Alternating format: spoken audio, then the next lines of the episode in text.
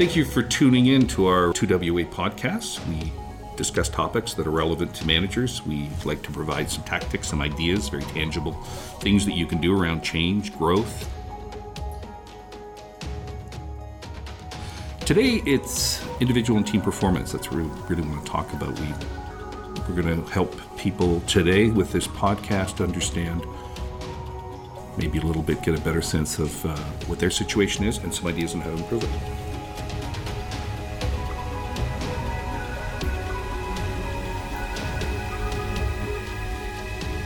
So why don't we start with an example or a story? You know, it had been a smaller team, the company's growing, they've added some more people to the senior team. And while they came together and met occasionally, they really didn't have all the components of a highly effective team. So, what did that look like? Weren't always clear what we were working on together. Everyone had their individual thing that they were busy doing, and often even would cancel coming to a meeting because they're so busy doing their individual things. There would be some tension in the team about who's really deciding what and who made that decision and why didn't you consult with me? Um, I don't really enjoy coming to meetings. Maybe I'll just pass. So, all those sort of components were certainly an example of one team that we were recently working with. And I think one of the first things that, in this case, we actually spent some time on was talking to them about did they really want to be a team or were they satisfied with being a group?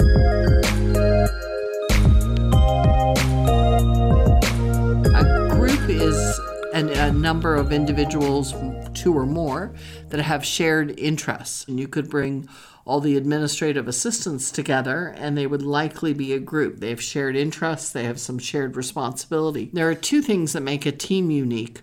One is that it is two or more people who have to work interdependently, and the second part is to achieve a common goal. They can't get to the goal with just you do your part and you sell 50% and I sell 50%. We don't need to interact to get to 100% you need to work interdependently. So in this case, that was where we actually started was is there a need? Are there any common goals that really we need to work interdependently to achieve? And so we started to get at that by actually first even looking at what do we appreciate that others around the table have in terms of skills and expertise that each individual didn't have? And then the second thing that we looked at was what might be some strategic goals that this team really do need to work interdependently to achieve. Well, I was actually going to back up a minute and just talk a little bit about uh, even the the use of the word team. Obviously, it comes from the sporting world. I believe that's where it started, and and people have great admiration for how people can work together, and they work in this awesome way, and they win games, and they um, they win championships, and I think I think people try to then think, but but that's kind of like the way it is at work. But you can call it a team, doesn't make it so. So back to your point about group, there are people, and I always think, talk about the sales team at a dealership is always a good example for me. They're not a team; they're competing. So let's differentiate between groups and teams. But if you truly have it, something that should be working as a team, back to your point about if they're working interdependently or they need to be but are not, you need to start to make that distinction in your own organization. So if it's a group and they don't necessarily interact much and that's okay, leave it that way. Don't try and force a team on them. But if you truly have a group of people that are not as a unit performing well, that's where you need to put some of your attention. And I find at the senior team level is often an area where people struggle a little bit more to come up with common goals. But typically, that's where a strategic plan becomes really critical because if you have some strategic things that are do different that you all need to work on together to make that shift to add that extra product line to enhance the customer experience that's one area. The second one which is can feel intangible is the culture and that's often another area where you can have goals around what you're trying to achieve. And that's what the senior team have to really focus on and work interdependently. And it doesn't work for just the human resources person or just the CEO to do it, that everyone on the team needs to work interdependently to achieve those cultures. So that's certainly a good starting place to look at is to look at how clear the goals are on your team. What we find is that when you have a temporary team, they are usually much more laser focused. And you've got a project team and they have to get something ready in six months' time, they're laser focused on the team. When a team has been around for a while, a senior team's been meeting every month for so many years, they often lose focus, is one of the things that we find. this whole idea of interdependence, just for a moment, and I think uh, it's an important piece to recognize truly that you won't do your best work unless two people have to come together, two or more people have to come together. Is, is kind of the, the point about interdependence. In other words, it's not that you'll utterly fail, but you may not do the best job possible. And of course, if you've got lofty goals, back to the goals that the senior management has, I think it should be, they should, you quality, excellence, call it what you will, is an important goal to have, or rather, it's an important um, element of your goal. It shouldn't just be, you know, we're going to be really substandard here. No, we want to be at least good, if not great. Um, I think when people are trying to team build, and I'm thinking of a few proposals that we've written or been asked to comment on recently. Um, I think there's the likability factor is in a lot of people's minds, and I think that's a good thing to kind of focus on just for a couple of minutes because it's not really important. You don't have to like people to have a good team disagreement isn't a bad thing if it produces a synthesis of an even better idea than either of the two of you had, let's say, to begin with, to think about two people who might be arguing over an approach. Uh, disagreement's okay. Uh, there has to be respect, though, and people have to be willing to work together. So there must be at least an element or a floor of compatibility, if you like, either that or a very good. Um, uh, ability to compartmentalize your feelings. I don't like you at all, but actually, we do really good work together then you can be a good team. But if you're really just worried about mm, they don't really get along, I think you need to consider parking that unless it is truly dysfunctional to the point you can't have people in a room. Don't focus on the fact that we all get along well together. That still could just be a group. It doesn't make you a team. And, and think about that if you're trying to improve your team's performance. Put that in the right place. It's not truly important, but it's it's if you like, it's a good enabler. In other words, if we also like each other and we do good work together and we can find some common goals. I think what you're speaking of there, Michael, is a great point about one of the things that's very healthy to do on a team is to assess where your team is at. And there's two approaches, and, and you just referenced um, so well the first, which is there are four stages in team development. And we call it the forming, when the team comes together and they're very uh, nice to each other. Then there is the storming, when arguments will happen and role clarity, uh, decision making uh, frictions emerge. Then a group norms and they agree with how they're going to uh, operate, and then they really move to perform. And I could count numerous times when we've been asked to come in and help a team because it was storming. And there's nothing wrong with storming. You have to do is help the team to effectively work through the conflict and get it resolved. But often leaders call us and want to like just make them stop, make them stop arguing. Uh, when in fact the argument or that storming is a, a critical factor in the team's development. Uh, but when it when done well and when assessed well, you you can move a team very healthily through all of those and keep it in the performing. The the other thing, speaking of assessment, is that's certainly something we uh, often come in and do is assess the the strength of the team against a variety of different characteristics. And and it can take something that can seem so intangible and make it tangible. Um, and so I'll, I'll use a couple examples with a client we did recently where we had uh, for example questions like how effective are your peers in clearly communicating key messages and the desired outcome when sending a message to others and we found out that they were in um, about a 68% rating there. And we found out that, in fact, one of the biggest issues was that people were not timely in their communication. People were feeling that they were left out in different situations um, and, um, and were very, very frustrated by that. We actually found out that they were not very effective in how they were holding people accountable and how they were managing conflict. So going in and being able to get the team to each individual to assess and the team to collectively assess really can help you look at um, the health of the team and therefore instead of having to do a hundred things what are two or three key things that if the team can learn that process that methodology it can come up with a, a way of operating it will improve its overall performance there is a there's a degree of of impartiality, if you like, or objectiveness that managers have to have in any situation, certainly with a team. You can't play the personalities. You've got to play what's the best thing for the overall team. And um, start with your assessment first and figure out what are the, the things you need to be working on.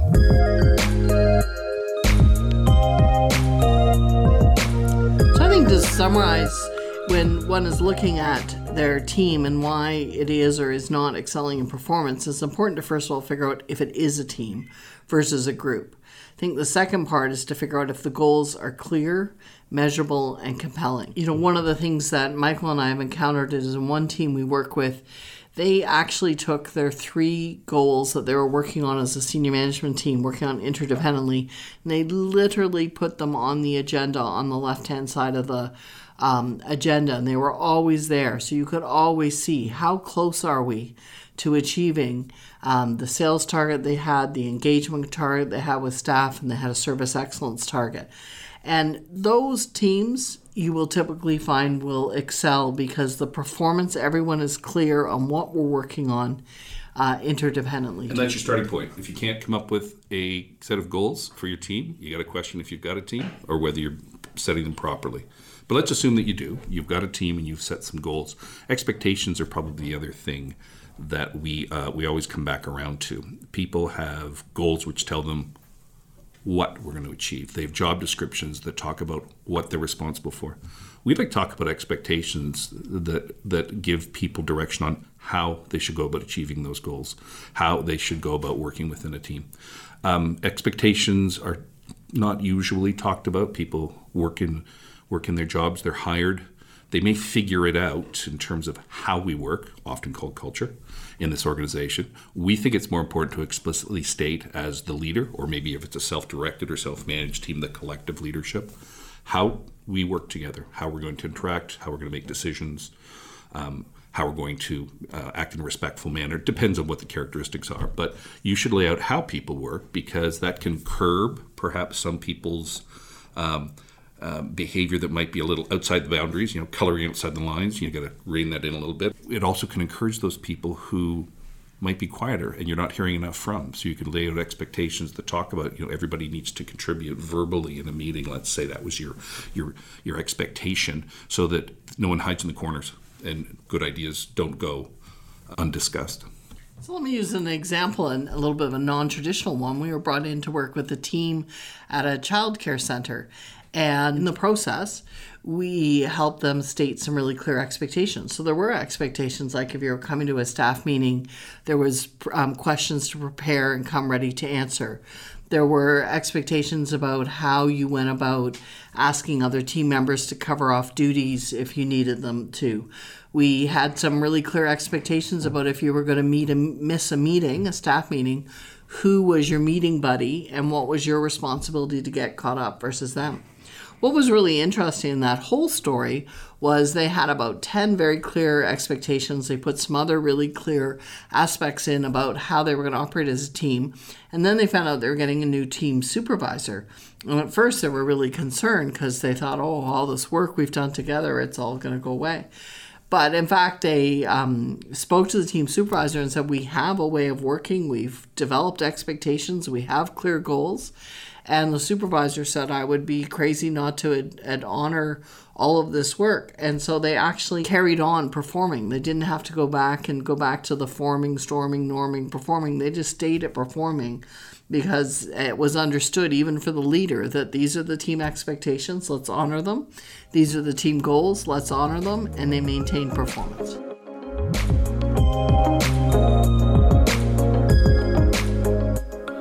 And, and I can almost hear people that are listening to this talking about, oh, that's a lot of work. Can't we just get on to the work that we're supposed to do? If you don't put the process in place, you're not going to get the good product out the other end. So you do need to put some things in place. Yes, expectations, how we're going to make decisions, who's going to make decisions, how will we share information uh, between and among us. Those sorts of things are important before you, you know, do your first bit of work. You know, let's say that it was five hours of meeting time one spent on expectations, goals, decision making, some of the other characteristics. Well, I think most people listening have wasted five hours in team meetings working with a less than effective team. So it really does have payoff. We do a simulation that involves uh, 15 sticks and, and getting teams to look at how they perform in the simulation. And one of the things that comes out again and again is that when the team goal is really clear, people will step away from a role and say, I'm not very good at this role. You're better. Why don't you take this role? People won't mind if someone says, you know, you I've got a suggestion of how you can do something differently so we can achieve this goal And it always strikes me about how often in organizations we get, you know, someone doesn't want to change what they're doing because they've been doing it for five years, or they feel offended that someone suggests they do something differently. And I almost always, and it's worth looking at in your teams, but I almost always find that if they're going to get offended, then the goal isn't clear. If I'm clear that this is what we're striving to achieve, I'll do anything, including changing how I work so that we can achieve the goal. You're taking it away from the personal, it's all about me to the greater good. How we make decisions um, is, is is another key element in terms of um, high performing teams. Often people just use consensus for everything. That's a style of making them. Sometimes you you, you get uh, polarization between we're going to try and make all the, the decisions together. Not a good idea. Or on the other end, one person's going to make a decision, goes off by themselves to do it. Neither of those things are the, by, in themselves um, incorrect or bad but you have to use them at the right times. There are certain things where you want consensus. There are certain things where we have an expert on the team. Why would I make the decision? Let that person make the decision. We do some training where we, we actually have a little segment on making decisions. And um, we usually ask questions like So, how many people in their management teams take a vote to decide what to go? And most people are, Oh, no, we could never do that. People, we don't want, we don't want disagreement. Um, but actually, it's pretty quick. And on certain situations, votes aren't a bad thing. Hence, uh, you know, we push we push people to to say, sure, there's certain decisions that shouldn't be votes, but some of them, boy, you could save a lot of time if you didn't discuss them all to death before you come to a conclusion. And the other one I'll add to that is, and so I think people should think about that. If you've got two good options, flip a coin. And I've had clients go, "What are you crazy?" Flip a coin. They're both good. Why discuss things for another two hours? Either one will achieve flip a coin, move on. The one thing people don't really pay enough time, attention to, I think, both in teams and generally in organizations, is t- the use of time. Uh, when you're in a meeting, team meeting or otherwise, you know, if it's a two-hour meeting, figure out everyone's hourly cost. Figure the economic impact of that meeting. Did we really need to discuss it for an extra half an hour? Or could we have just flipped a coin? Again, in the right situations with the right issues, people should be trying many different types of decision making. So, building on that, here are three practical techniques you can use to improve decision making in your team. So, the first one is to um, agree that on certain decisions we are going to vote. And so, going into the item, have say we're going to take 10 minutes to talk about the pros and the cons and encourage everyone to offer their ideas. At the end of 10 minutes, say we're going to call a vote. You can either say it's going to be 75% or majority, but that concludes that item. Uh, the second one that we find to be very effective is to deem someone on the team the ultimate decision maker, but have everyone else take 10 minutes, provide their input, and then leave that person to go off and reflect after the meeting is over. Um, for a period of time and make a decision having reflected on everyone. But it's the onus on that person to come back and let the rest of the team know how their input influenced them and, and the rationale to their decision. The third one, to your point, Michael, about consensus is if it really is a decision that you feel needs to be made by consensus, the technique that I found to be the most effective is something that we call yellow, red, and green flags. So if you bring a recommendation forward, you first of all say to the team, Are there any yellow flags? And yellow flag is, I could support this if. And you have to complete that sentence. I could support this if we reevaluate in three months' time. I could support this if we go and speak to this one group um, directly because they're going to be very surprised by this decision and I don't want them to receive an email. So you ask people what their cautionary notes are and you collect them all, and you record them all. And then you say, let's assume that we're going to review it in th- three months' time. We're going to talk to that one group, etc., etc. Now, are there any red flags? And a red flag means I don't support this. Now, the rule with the red flag is you are more than welcome to put a red flag on the play, but you must therefore work with someone who does support it offside and come back with a new recommendation. So you can't just be a naysayer with no responsibility. Uh, you are welcome to disagree, but you must put the effort in. So you say, Are there any red flags? And if there is, then that person, along with someone who supports it, go off. We agree when they're going to come back with a new recommendation. If there are not, Then I will turn and I will say a show of hands of all green flags. And I make sure there is a show of hand because sometimes someone is holding back, they forgot to put a yellow flag out or whatever. Um, that's a very good process to use when you do need consensus, but you can't do that for every item in every meeting. But on the really important ones, we highly recommend the yellow, red, green flag approach. I use this approach with um, uh, some clients back last year, late last year. They were two municipalities who did some joint work together, uh, not a project, but a program, and dealing with water and wastewater and such. And what they found helpful about this was it gave a, it gave a positive spin to disagreement. I, I, I, I don't think that's crazy to spend money on that. Okay, great. You think it's crazy? That's a red flag.